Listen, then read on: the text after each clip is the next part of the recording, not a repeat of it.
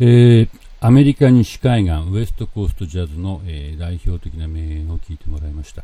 えーと、全体的にすごく端正で、えー、すっきりしているけども前衛的な部分もあるっていう特徴がよく分かったかと思います。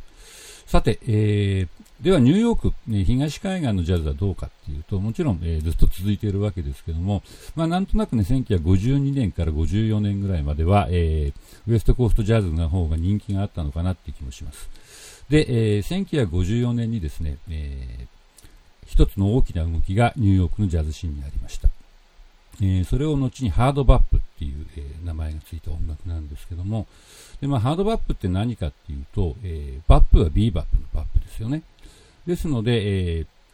まあ、まあ、あの、ビーバップ的な、えー、管楽器とかピアノとかのソロが中心であるということはビバップと一緒なんですけども、まあ、ビバップって割と適当といえば適当で、あの、ものすっごいテクニックと才能のあるチャーリー・パーカーとかディジー・ガレスピーとかバド・パウエルみたいな、まあ、天才がですね、えー、まあ、テーマは適当にもうそこそこにやって、えー、パーカーの場合、あの極端な場合、テーマもすっ飛ばしていきなりアドリブになって、で、どっちがすごいかみたいなことで、えー、やるっていうね、ちょっとゲームっぽいところがあったんですけども、まあ、ハードバップはそのソロの素晴らしさっていうのは当然重視するんですけども、まあ、もうちょっとちゃんと、えー、テーマもアレンジしてやろう。で、えーまあ、リズムもあんまりこうせかせかしないで結構ゆったりした曲もやろうみたいなね、えー、そういうところがあってあのガチッとこう構築されたビーバップっていうのかしらで、えー、メロディーも、えー、ソロソロはね、え複雑に吹いて全然いいんですけども、まあ、テーマのメロディー例えばチャーリー・パーカーのオーニソロジーとかドナリーって、えなんかもうアドリブソロそのままテーマになったみたいな複雑な、えメロディーですけども、ハードバップの人たちは割と、えー、ちゃんと口ずさめるような曲を書き、で、ソロになるともう思う存分やるみたいな、えー、ところが特徴かと思います。で、まあ、それの最初のきっかけになったのが1954年の2月に、えー、バードランドっていう、えー、ニューヨークのジャズクラブで、えー、アート・ブレイキーというドラマーがリーダーになってセッションがあったんですね。で、それをブルーノートというレコード会社が録音して、えー、あ、ナイト・アット・バードランドっていうアルバムを作りました。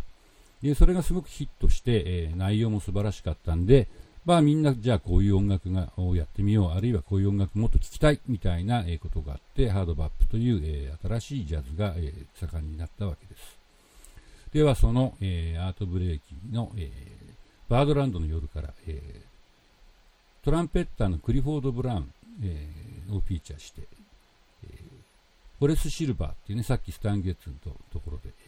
やってたドラピアニストが作った、えー、クイックシルバーという曲を、えー、聴いてみたいと思います。えー、クイックシルバーは、えー、 Lover Come Back to Me っていうスタンダードのコード進行を使った曲で、えーと、さっきスタン・ゲッツがやった、えー、スプリットキックっていう曲も、えー、実はこのアルバムに、えー、彼らの演奏が入っています。では、えー、まずは、えー、アートブレイキーのクイックシルバーを聴いてください。で、その後、今トランペットを吹いていたクリフォード・ブラウンが、えー、今度は別の、え、ドラマ、マックス・ローチと一緒にバンドを作ります。で、やっぱり同じ年なんですけども、えそのクリフォード・ブラウンとマックス・ローチの、え